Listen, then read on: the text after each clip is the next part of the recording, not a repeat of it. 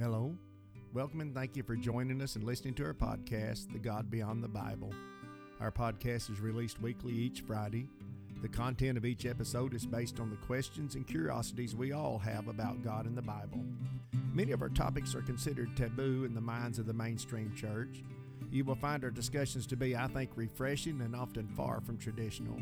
But we don't just skirt around these complex issues but confront them head on, and not in the way you're used to hearing them discussed on typical Christian talk shows. I'm Alan Rowland, creator and host of The God Beyond the Bible. As of the launch of this podcast, I've been a pastor for more than 35 years. My co host is my daughter Trayson, and our engineer co producer is my daughter Tabitha.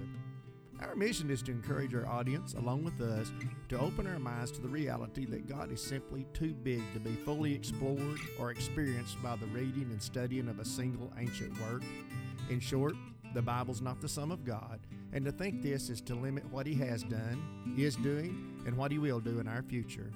So, with introductions made, thank you for listening, and let's dive into the topic of the day. Welcome, listeners, to the podcast God Beyond the Bible, a podcast made by seekers and for seekers. This is episode number 31. As always, thank you for taking the half hour or so, or sometimes more, out of your very busy week to visit our podcast.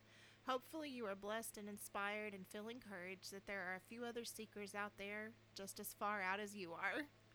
And our shout outs today, as always, to our regular listeners, you guys that tune in or click on Yeah. every single and, week. And, and Tawana is my wife, and she's a regular. She Yes, listens she to the podcast before I do. Mm-hmm. and you know always leanne and kirk and eva and stephanie and kyle and all of those that listen and also to our anonymous users who choose not to use a screen name when they're listening to mm-hmm. our Which podcast but they're out there listening and we appreciate fine. that. We're, we're not trying to build up to get money. No. You know, we're not trying to keep up and keep a record. But we so do like can- to know that people are listening. Well, we do like to know that we're not just talking to ourselves. Well, is that it on the That's shout-outs? Uh, as aforementioned, uh, this is podcast number 31. Our last two episodes were devoted to conspiracies and conspiracy theories. I kind of enjoyed those. they're kind of a fun break was it's not so Yeah. serious Yeah, yeah, you know, uh, a little different than what you're used to hearing, but uh, we hope you find that topic as fascinating as we do here at God Beyond the Bible. But let me go ahead and say something here. I have to make a retraction. I said that I watched the Apollo deal live at school, the Uh-huh. Apollo Moonlight. I, couldn't have on July the 20th. no i didn't think about So I had to start thinking about it and asking some people because I wouldn't have been in school was even out though- for the even- summer. Well, well, even though I did a lot of summer school, I don't think that, no, I'm, I, I thought, how could that be? Because I know we watched it, and I asked some of my classmates. How, they said, yeah, we watched it. Like I said, how could we? It was in July, and it was like. Uh, so what I've come to the conclusion is, is we actually watched a pre-recorded that fall of '69. We watched on AETN a pre-recorded because I got to thinking we couldn't have sat there that long and watched that whole thing, but it was a it was actually a pre-recorded deal you. that we watched. So anybody that got to thinking, well, yeah, how, what were you doing in school in July the twentieth? And that's, it, but it occurred to me after I thought saw the date, and so anyway, Huh. I'm- I- I'm I- glad that I- never crossed my mind. but Mine that either. I'm sure there are people, folks out there that thought, he can't math at all yeah, yeah, they're- Okay, so today's topic is a little more in line with what you're accustomed to hearing us talk about. We're going to be discussing the little, if ever talked about fact that there was a translational decision made when our Bible was translated to English that had it been honestly and accurately translated, it would change the way we think about and discuss God and the Bible itself. And that word is the word that is translated God. And here in segment one, we're going to discuss the Hebrew word that's translated God in our English Bible. It's the Hebrew word Elohim, which you'll sometimes see spelled as L- E L O H I Y M or E L O H I M. And you're not going to see that in your Bible, but it was No, just the Hebrew right, word right. translated God. God. Uh, now, this word Elohim is a plural of the word Eloah or El, uh, which means God in singular form. When I am is added to any Hebrew word, it's like adding an S to an English word. For instance, river becomes rivers, mountain becomes mountains, and so on. Now, let me put in a disclaimer here. We're not Hebrew scholars, but we are speaking of facts that have been well known to scholars for centuries. Yes, and I wanted to give you guys kind of a little insight here. You hear cherubim and seraphim, but we all know what a cherub angel is Right. and seraph angels.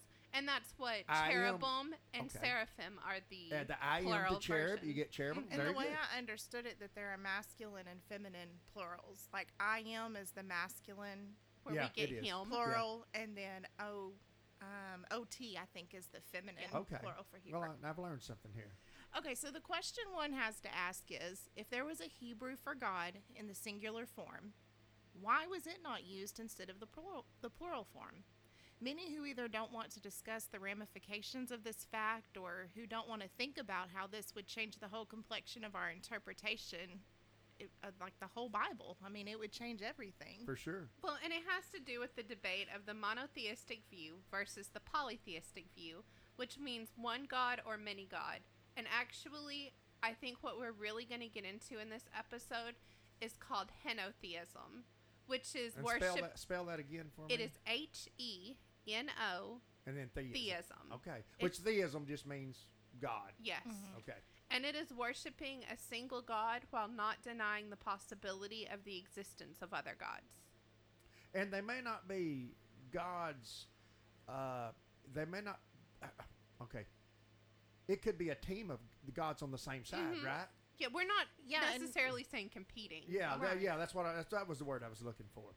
Okay, it seems odd that the man Moses, who is accredited for supposedly writing the first five books of the Bible, including the very first book, the book of Genesis, would make such an accidental or controversial indiscretion as using the plural form of a word not once, but over and over throughout his writings. Right.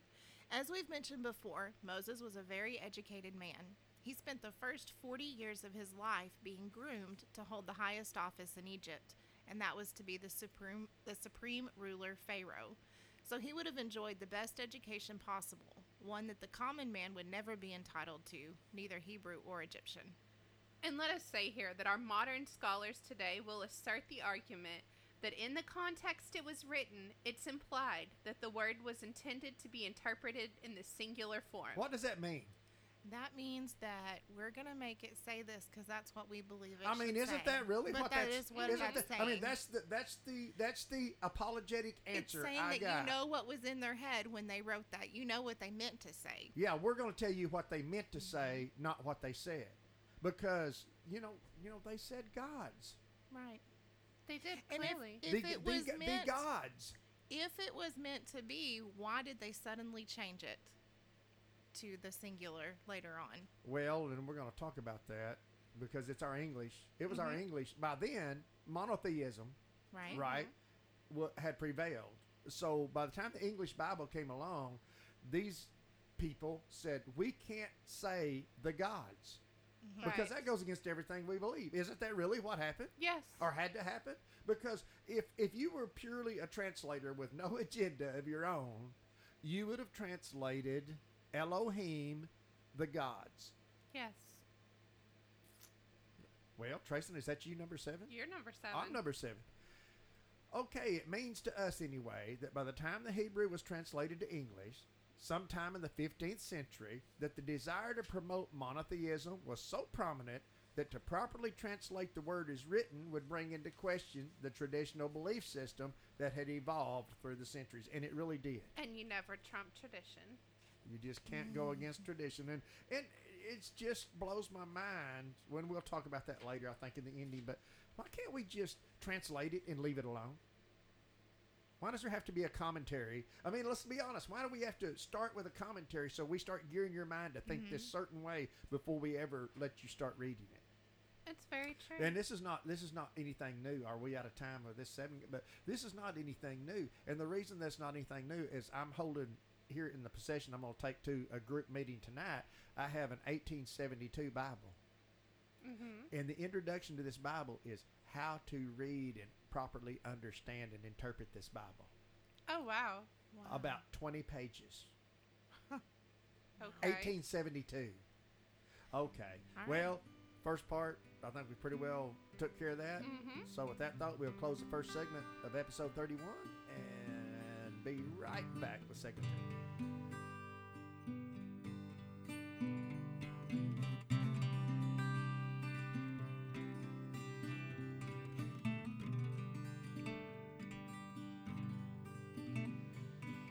Welcome back to segment two of God Beyond the Bible. Today we are discussing the little known, or at least little talked about fact, that the Hebrew word translated God in the early Old Testament was actually the plural form of the word that properly and fairly translated should have been gods with an S. So, in this segment, let's take a look at the very first chapter of the first book of the Bible and translate it as near as we can using the plural gods instead of the singular God. And we talked about, of course, that word is Elohim.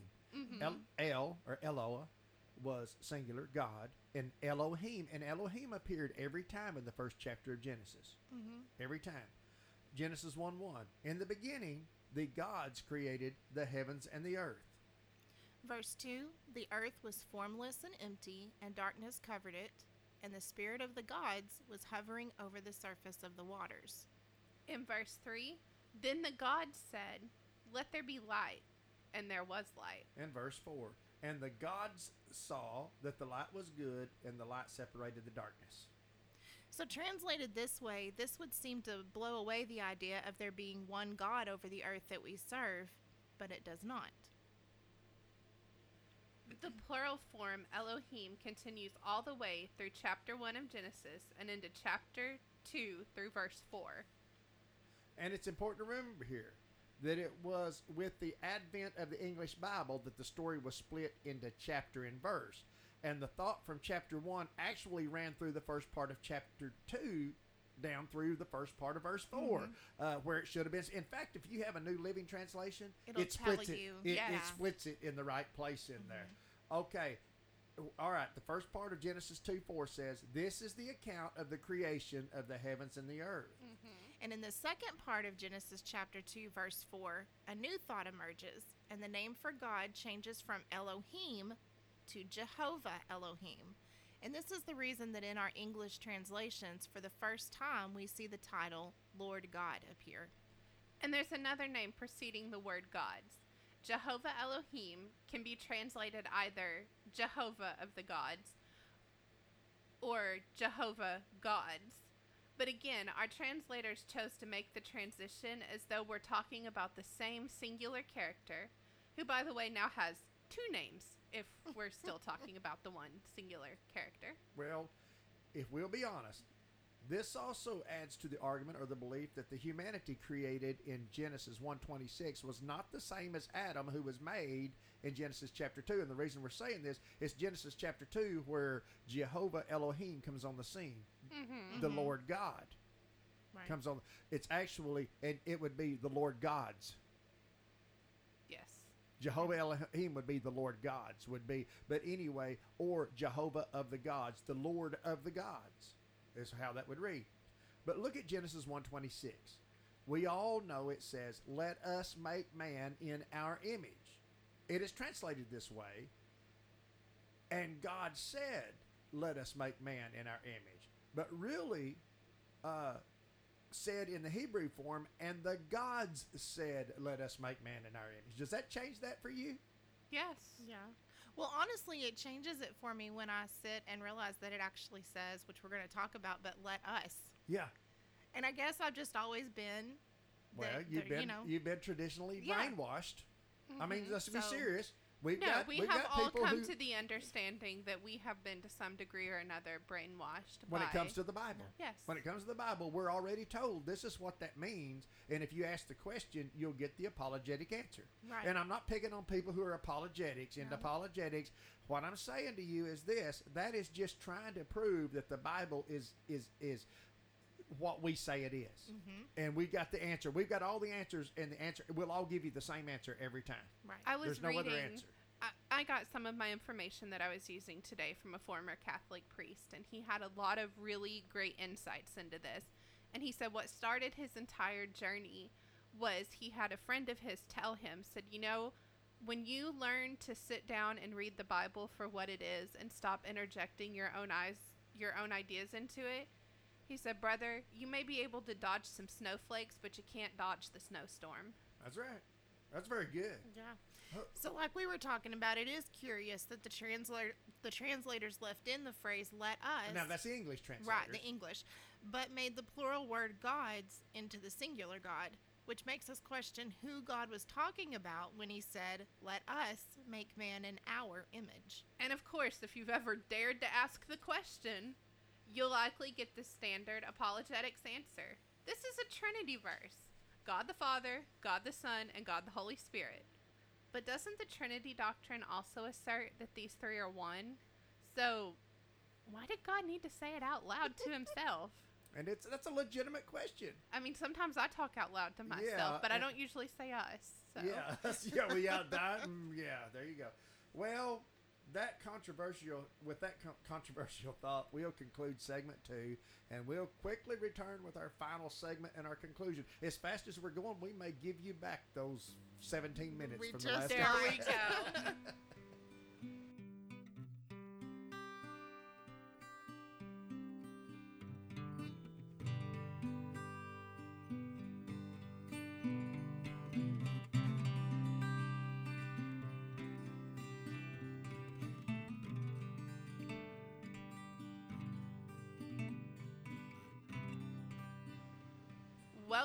Seekers. At least those who haven't disconnected and are furiously typing out an angry mm-hmm. retort to our presentation on the plurality of the word Elohim in the Old Testament. Well, just a quick recap to bring us up to speed. In segment one, we presented the fact that the writer of the book of Genesis and most of all the Old Testament writers used the plural form of the Hebrew word, which is properly translated gods, despite the fact that there was a singular word, El or Eloah, that could have been used if the singular form had been intended, like we're told. hmm Uh, and and what what Tracy? There's have you got something there on that? Yeah, the, I do. Um, I have a few more verses that use this play between El and Elohim, and one of them is Psalms 82 1. And I actually I used the English Standard Version of the Bible for this because it it was just a little bit clearer than the others. Okay. It says, Jehovah has taken his place in the divine council in the midst of the gods, and the gods is Elohim there, and he holds judgment. Okay, now wait a minute. So it is actually translated gods there Mm-hmm. in English. Mm-hmm. And so it- it, says Jehovah, which is the Lord, But God's is lowercase, even though it was the same word. It but was it was translated lowercase. Elohim, Yes. And they chose to make it cat, make it lowercase G O D S, even though it's the same Elohim that was in the first chapter. Now Yes. read, let's read that. Let's read that again and see if we can get a gist to that. Now, Okay. what, where does that? That is Psalms. Psalms 82 1. Okay. God, Jehovah, has taken his place in the divine council in the midst of the gods, Elohim. He holds judgment. In the midst of the gods, he holds judgment. Uh, And then you can go down to Psalms 95 3, where it says, For the Lord, which is Jehovah, Jehovah. is a great God. Elo, El is the word that's the used L, there. not is Elohim? a great God. Use the singular. Yes, El. It's a great God. and a great king above all Elohim, above all gods. Wow. That just that's almost a mind blower, isn't it? Well, I've Isn't it? got one more for you Go guys, ahead. Let's okay? go. Lay it on us. That sounds good. Deuteronomy chapter 32, verses 8 and 9. When the Most High, which is El Yon, is the word that's used there, Yeah. the Most High God, gave to the nations their inheritance, and he separated the sons of men, he fixed the bounds of the people according to the number of the sons of El, the sons of God. For the Lord, Yahweh's portion, is his people.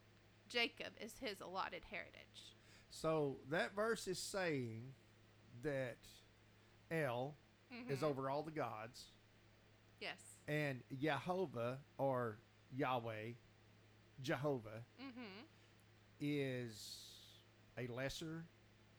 It seems to be that he is given an inheritance of the Jewish people. I mean, he's given a particular inheritance, but that's not the whole earth. No.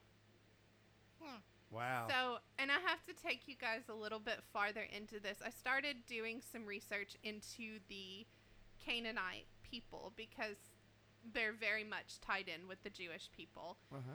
So, they have they had a belief in El as well, but they also believed, you see this throughout the Old Testament, the word Asherah, the Asherah poles. Mm-hmm.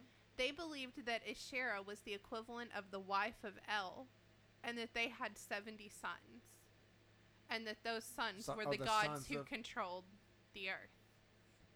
Well, I'm just I'm putting it out there, but for you guys that want to know, um they also believed that the sons of God who came into the daughters of men Mm. were the sons of El.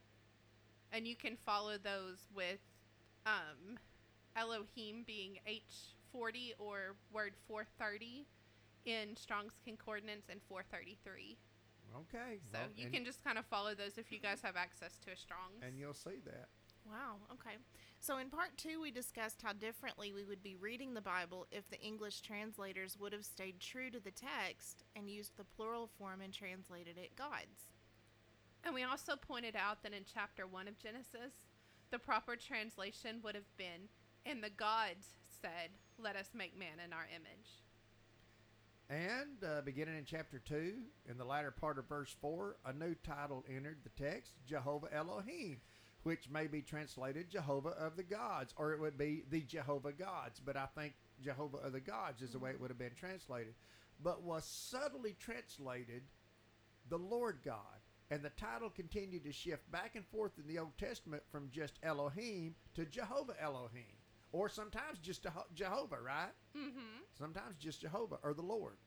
So if, when you're reading in your Old Testament and you read Lord, that's Jehovah Yes. or Yahweh, right? Yes. Yahweh, Jehovah, whatever, because Jehovah was actually with a Y, Yehovah, and and it was Y- actually from YHWH H, no- because no there were no vowels. vowels No in the Hebrew in it. language. Right. Okay. And at this point, they're not even sure how it was meant to be pronounced. yeah, that's what I'm saying. So But we call it Yahweh or Jehovah. Jehovah, uh, but or Jehovah. But Mhm. anyway, the the whole point of it is is that when you read in the English Bible, Lord in the Old Testament, that's Jehovah or Yahweh. When you read God, it was actually God's most of the time Elohim, but sometimes it was El singular Yes. God.